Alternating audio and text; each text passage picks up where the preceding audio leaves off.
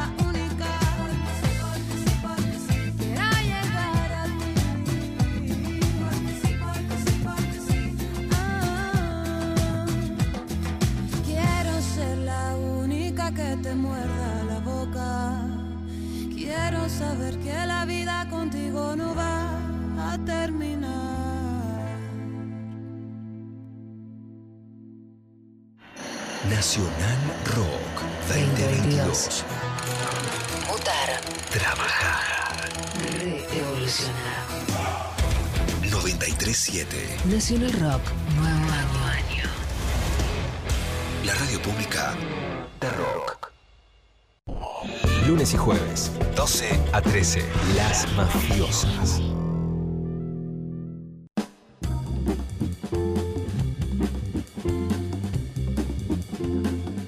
Bien, seguimos acá el lunes mafioso. Estamos eh, muy contentas de estar compartiendo con ustedes este lunes. Eh, les recordamos nuestro WhatsApp 11 39 39 8888. Estamos sorteando eh, a partir de la consigna ¿Cómo esperás este 8M? El libro de María del Mar Ramón La Manada.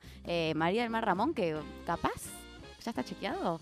¿Lo- ¿Se dice o no se dice? Se dice, se dice. El jueves vamos a estar conversando con ella eh, el próximo jueves, eh, así que ya nos estamos anticipando tanta manija. Tenemos que ya nos estamos anticipando, estamos sorteando su libro, así podemos hacer la tarea y llegar el jueves con toda la data. ¡Qué semanita! Voy a decir por el título que María Elmar Ramón fue la primera que dijo las violaciones no son en manada. O sea, la primera que dijo no se habla así. Esto es una novela que sale en Colombia, también Argentina. María Elmar Ramón es colombiana y argentina. Su libro El placer es feminista es un hitazo que les súper recomiendo coger Buenísimo. y comer. Imagínate, ¿qué más? Y justamente cuanto menos que nos quieren sacar.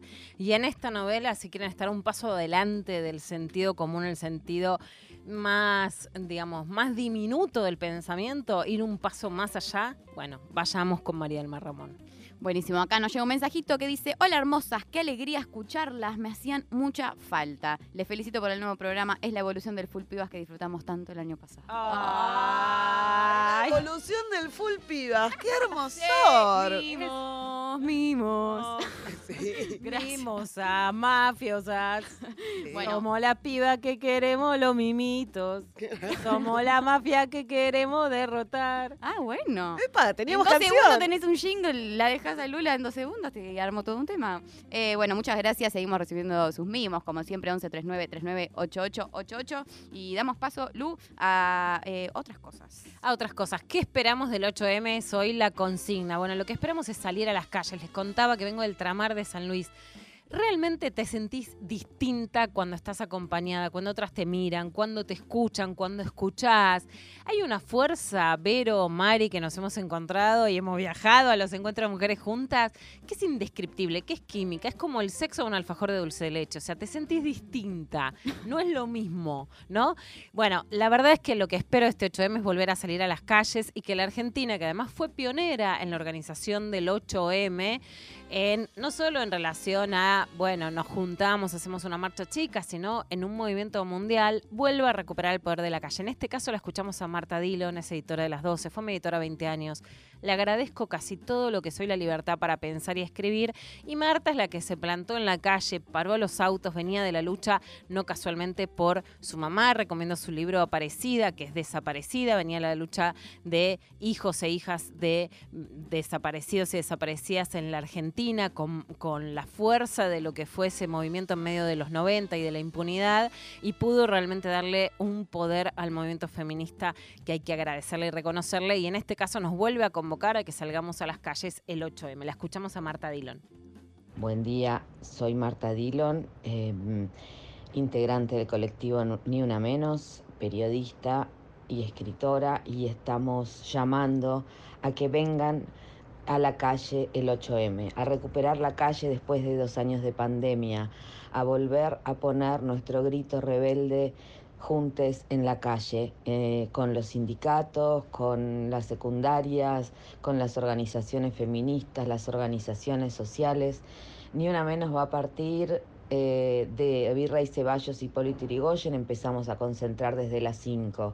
El 8M es nuestro día de lucha, es un día que hemos convertido en un día de lucha después de que durante muchos años sirviera solo para tener descuentos en peluquerías y que nos regalaran flores.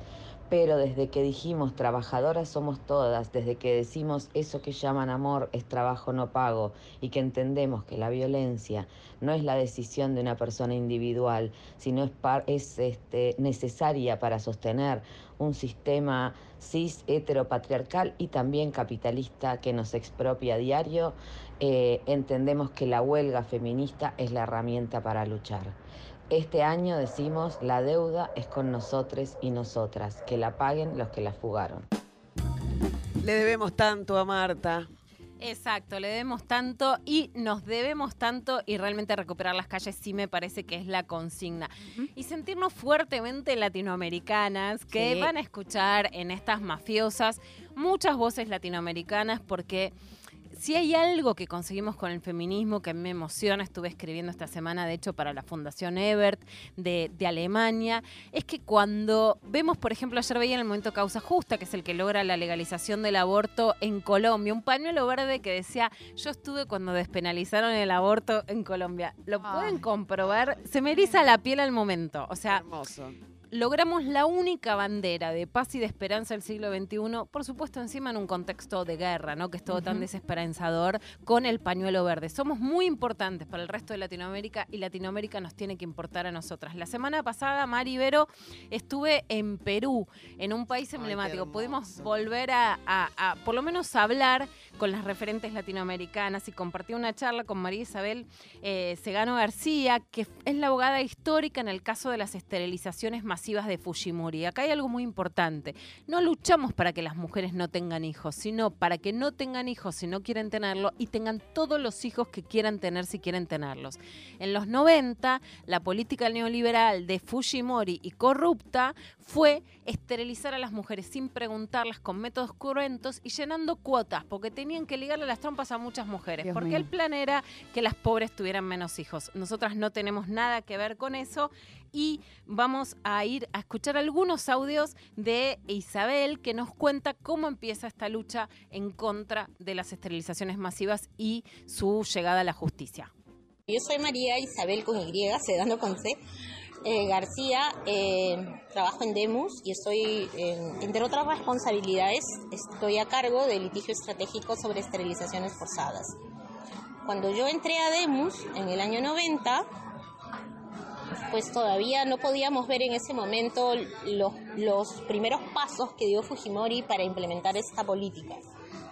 Eso lo supimos recién ya en el año 96 con la creación del programa de salud reproductiva y planificación familiar y casi inmediatamente las varias quejas y denuncias que empezaron a llegar a las ONGs directamente o a través de eh, las, eh, por ejemplo, la Iglesia Católica o también que empezaron La a llegar Iglesia Católica le llegaron las quejas. a él, eh, claro, por ejemplo, el caso emblemático, nosotras defendemos dos casos emblemáticos, el de Mamérita Mestanza Chávez y el de Celio Ramos.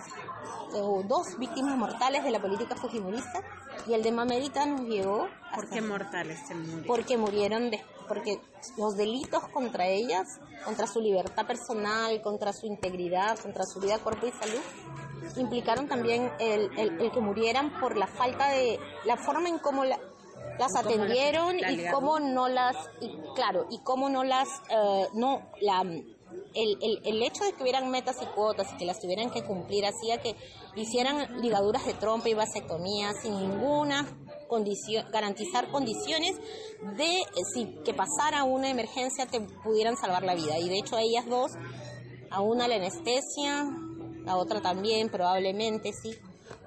Celia Ramos murió de un paro cardiorrespiratorio a las pocas horas, quedó en coma, ¿verdad? Estuvo en clínica como un mes. Eh, y luego, y, y Mamérita Mestanza, pues se quedó paralizada y, cada vez más y, y no la llevaron al hospital a tiempo y terminó muriendo, ¿no?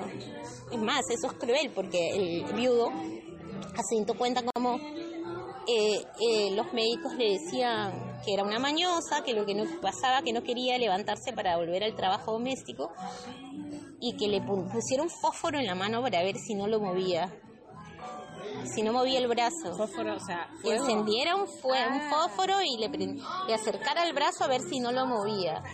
Que no pasaba nada, que la señora Que no le estaba bien, que no le creían.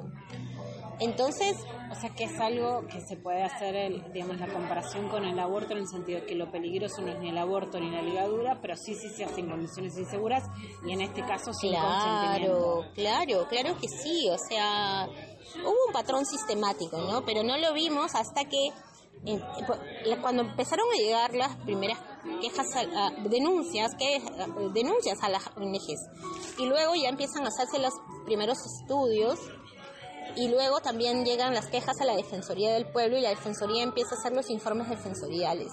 Ya luego vienen las comisiones investigadoras en el Congreso de la República o las que se generan en el Ministerio Público.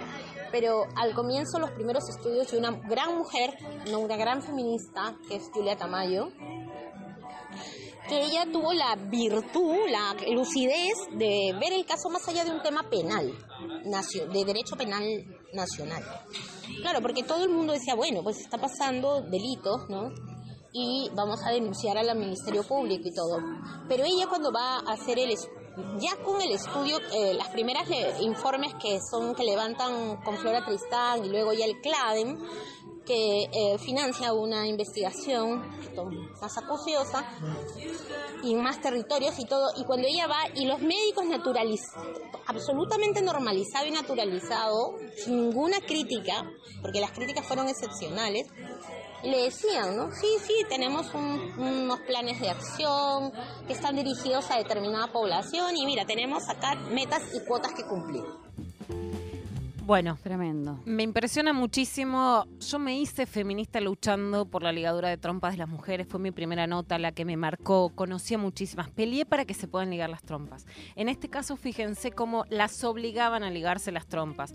Tema 1. El aborto no te mata. La clandestinidad sí. La ligadura de trompa no te mata. Pero la ligadura de trompa sistemática como plan de eliminación de la población sin importar a las mujeres sí llegó a matar a las mujeres. El yo te creo hermana era no le creían que se sentía mal le ponían un fuego al lado para ver si las piernas le respondían.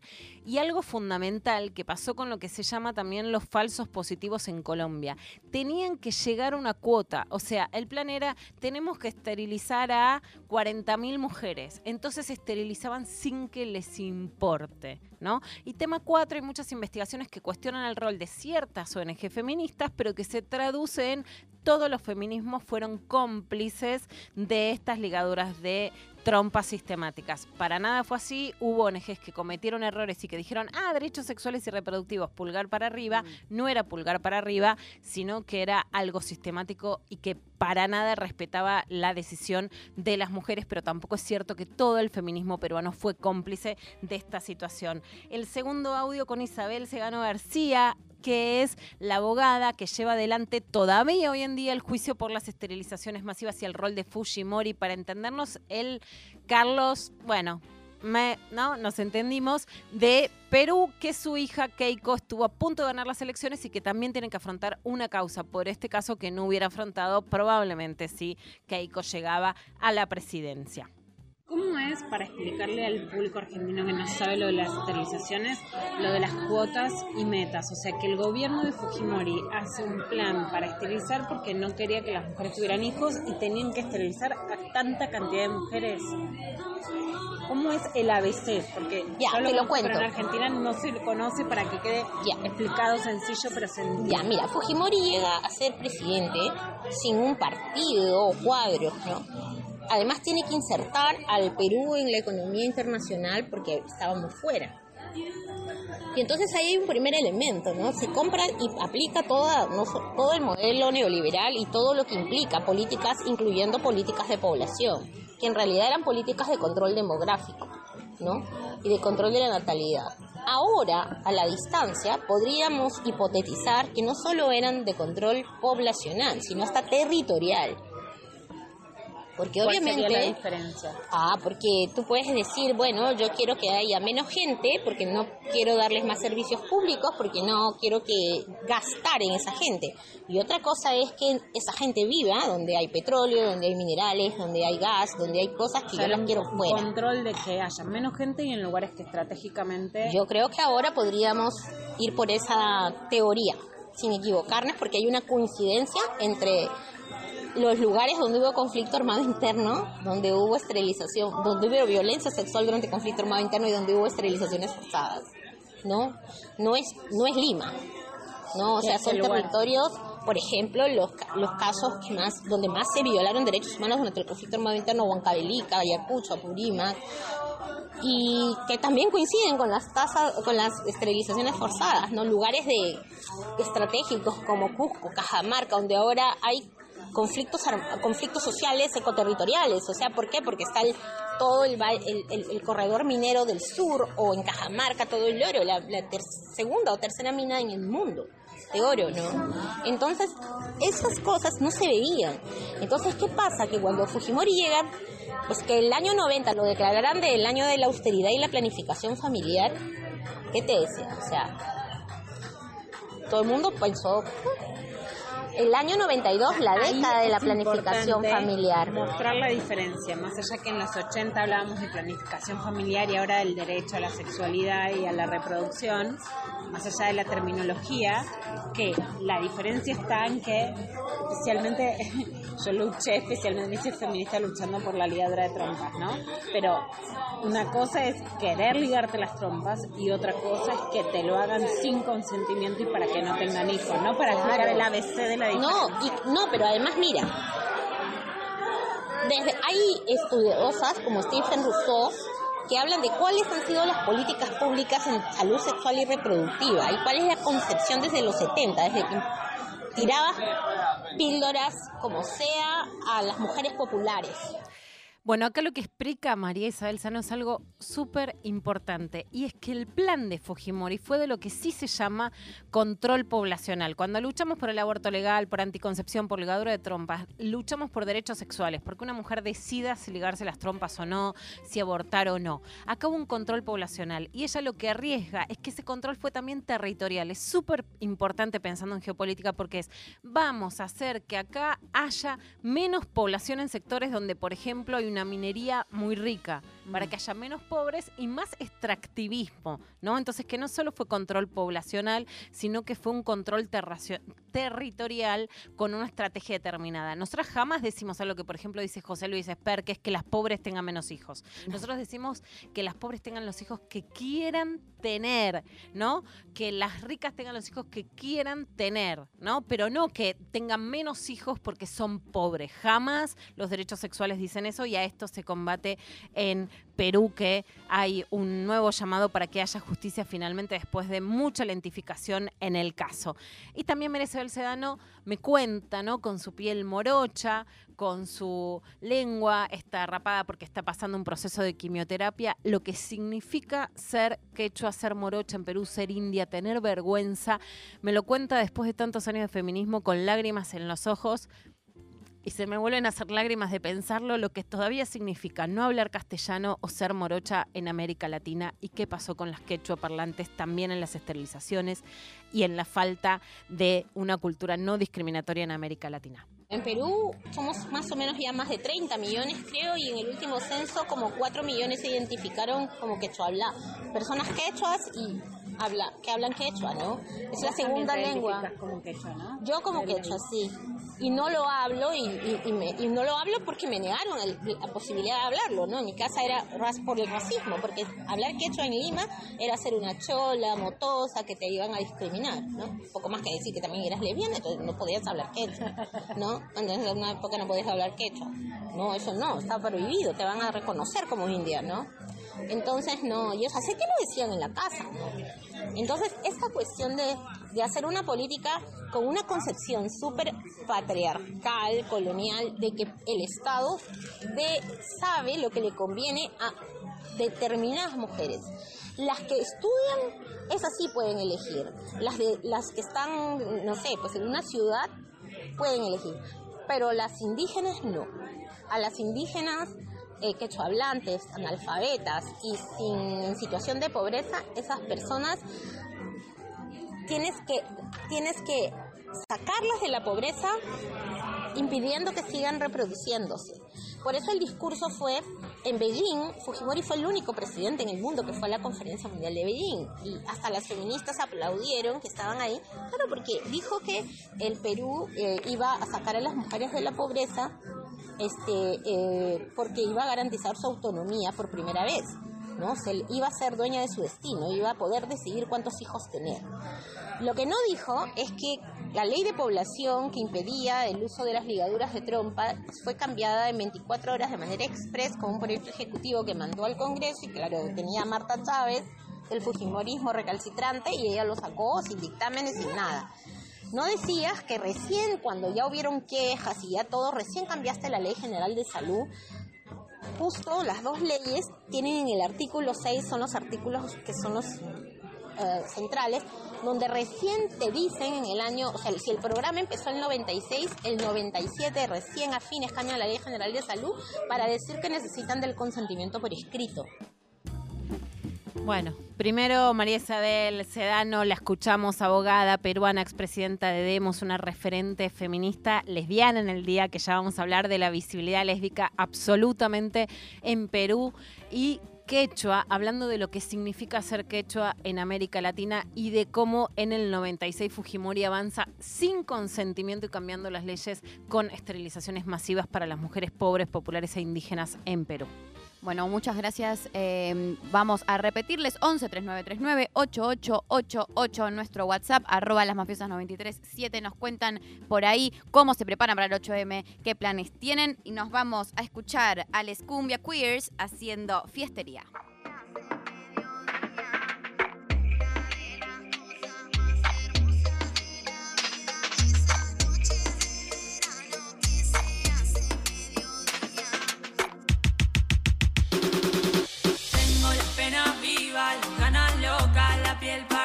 Ya no me importa.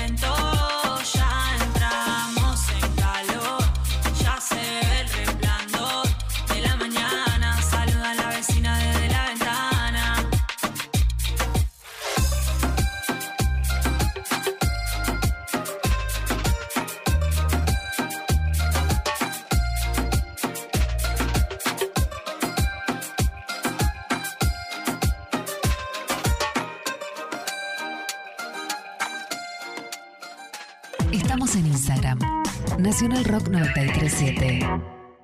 Relanzamos más programas, más programas, más voces. 2022. 7. 937. Nacional Rock. Estamos en Twitter. Nacional Rock 937.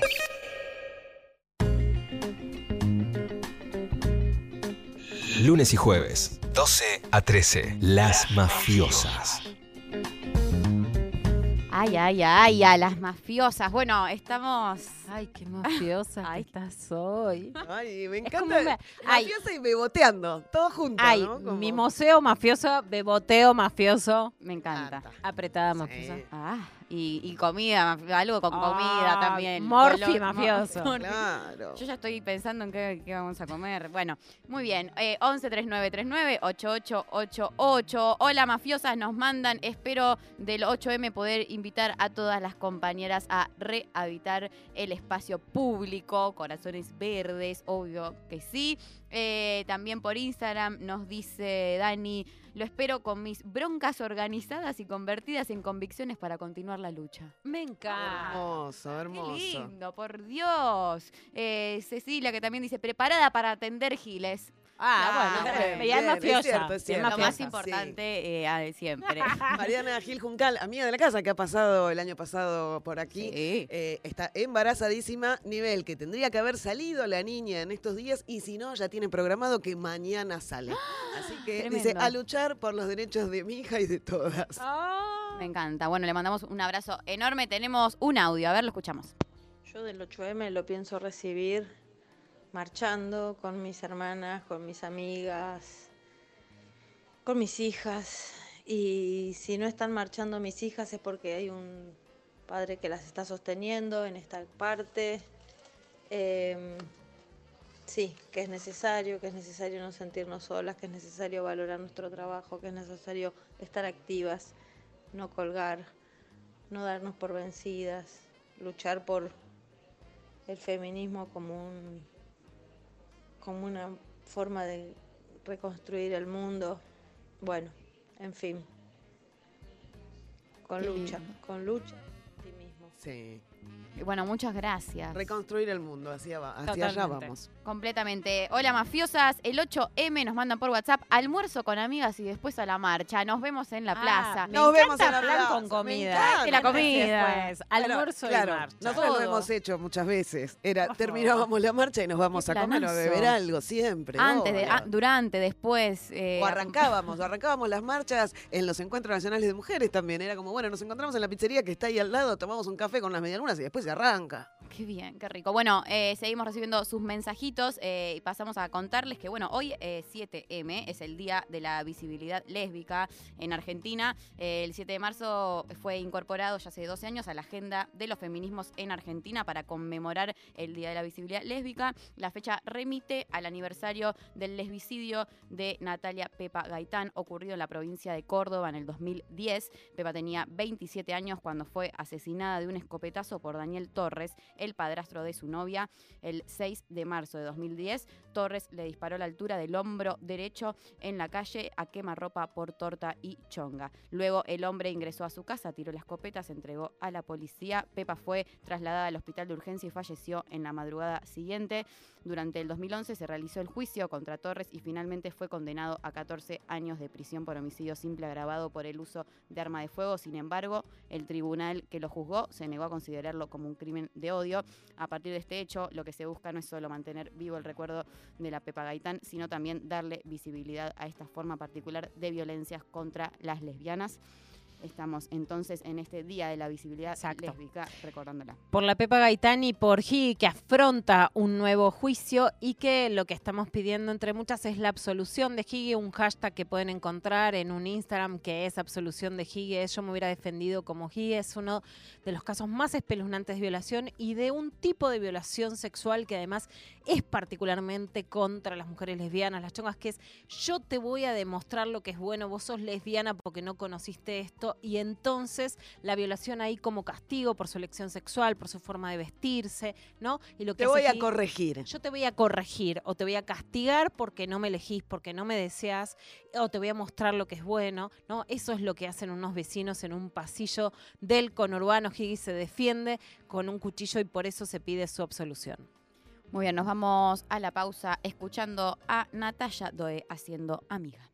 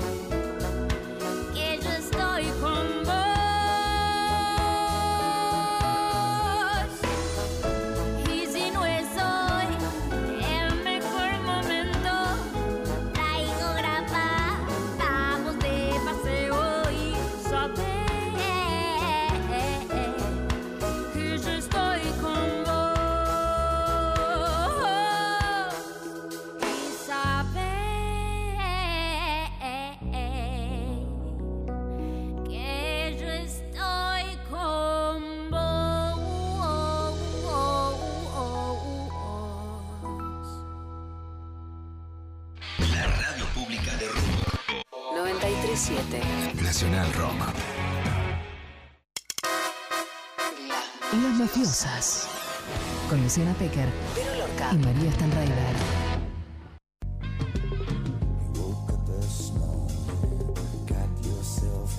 Y sí, acá estamos y hay solo tres maneras de hacer las cosas. Bien, mal y la nuestra. La de las mafiosas. Me encanta. Así es, por eso hoy venimos a proponer zanja abierta. Hay una frase hermosa que dice, hay números para las cuentas, palabras para los chongos, la mano para les amigues y la zanja para los enemigos. ¿Y quiénes son nuestros enemigos? Nuestros enemigos son las frases sexistas, las canciones machirulas, los chistes misóginos y todas las actitudes machistas y mucho más. Así que esta semana la frase que va a aparecer en la zanja es esta que dice que hay dos tipos de mujeres, las para divertirse y las para formalizar. Escuchen esto que está dando vuelta en este momento en las redes sociales, en TikTok precisamente. Hombres. Hay dos tipos de mujeres, principalmente. Un tipo para formar relación y otro tipo de mujeres para divertirte. Si vos no sabes reconocer la diferencia en cuáles son las mujeres que, por ejemplo, valen la pena para invitarlas a una relación, entonces vas a estar invitando problemas a tu vida. Para que puedas reconocerlas y para que puedas aprender a diferenciarlas, te invito a unirte al canal de Telegram, que tenés el link en el perfil, para que podamos hablar de estos temas sin censura. No, no, no, no, no. no, no. Se- Sin pará, pará. censura, agarrate lo que va a decir el, el ma- Terrible. machirulo es un elogio. El, ma- el no, no, no, machistazo ese, sin ¿cómo puede censuras. Es como, hacer lo que quieras con esta, descartala. Porque es invitar problemas. La diversión es invitar problemas. El problema lo tenés vos, papi, que si cree que, que una relación seria es aburrida, sabés la vida que te va a tocar, ¿no? Claro, y además eh, le tiene que explicar a otros hombres. Quiero saber quiénes se anotan en ese canal de Telegram, Me muero. por favor. me muero por ver esas interacciones. Por el poder de la hormiga atómica enojada. No, no, sí, de, de ver qué ponen y, y- y explo- se puede explotar un chat. Existe la posibilidad de mandar un misil Claro. directo a. bueno, Tiene que aparecer en la zanja esa frase, porque además todos queremos divertirnos, ¿o no? más vale.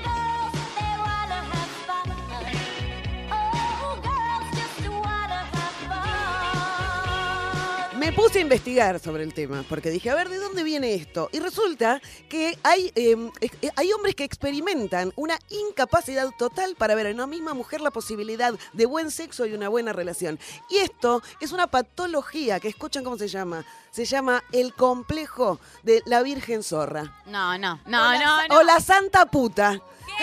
Que ojo que así de corrido suena bien, ¿no? Como la Virgen Sorda y la Santa Puta salieron a tomar unas copas el otro día. Son dos de mis superhéroes, hero- heroínas favoritas, ¿no? Me encanta, me gusta. Es un complejo, o sea, hola. Super zorra. Uh. ¡Santa puta! Y allá van, a divertirse, claro que sí. O sea, mira vos, es un complejo y lo tienen los varones, No, dale. tremendo. Así que casi que les estamos haciendo un favor cuando decimos que esta semana se va a la zanja a dormir con los peces con un besito acá de la madrina. La frase de solo hay dos tipos de mujeres, unas para divertirse y otras para formalizar. Adiós, adiós, adiós.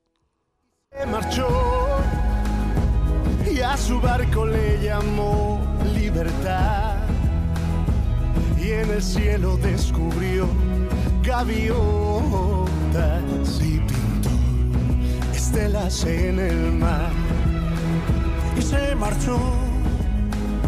Bueno, fascinada con esta zanja abierta. Gracias, eh, Vero. Eh, veremos cómo sigue la próxima zanja. A ver quién cae, qué cae la próxima vez. Eh, hay muchos, muchas candidatas. Eh, nos vamos a la pausa con Gati Video haciendo bolicho.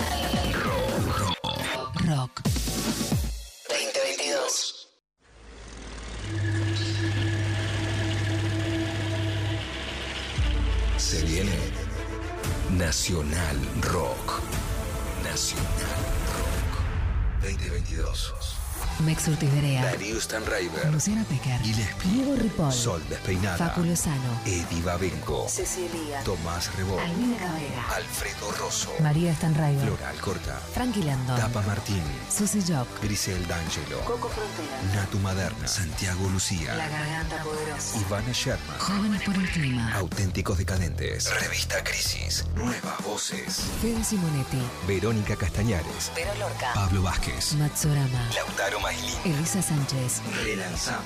Más voces. Más rock. Más. 937. La radio pública de rock. Nacional Rock. Estás escuchando Las Mafiosas. Bueno, muy bien. Eh, seguimos con las mafiosas y parece que se viene. A mí. a mí- no, a ver, a ver. Voy a ordenar mis pensamientos. Por Yo me siento como cuando, viste, vas al colegio un día, cuando sos adolescente, y viene una profe y te dice, chicos, hay prueba sorpresa. Sí. Uh. Así. A mí nadie me avisó esto, yo estoy indignada con todas, con mis compañeras, con la producción.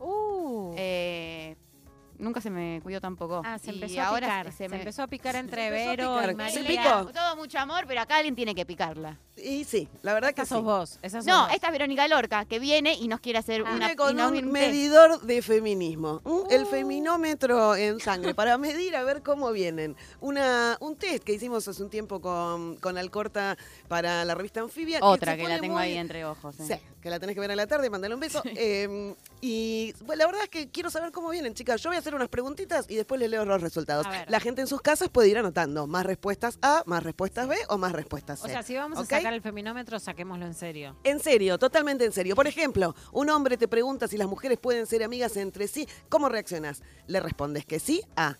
B. Le explicás que el machismo supone que competimos, que no tenemos código y que desconoce la sororidad. O C. Te quedás en tetas, las señalás y les decís, amigas son estas. Sí.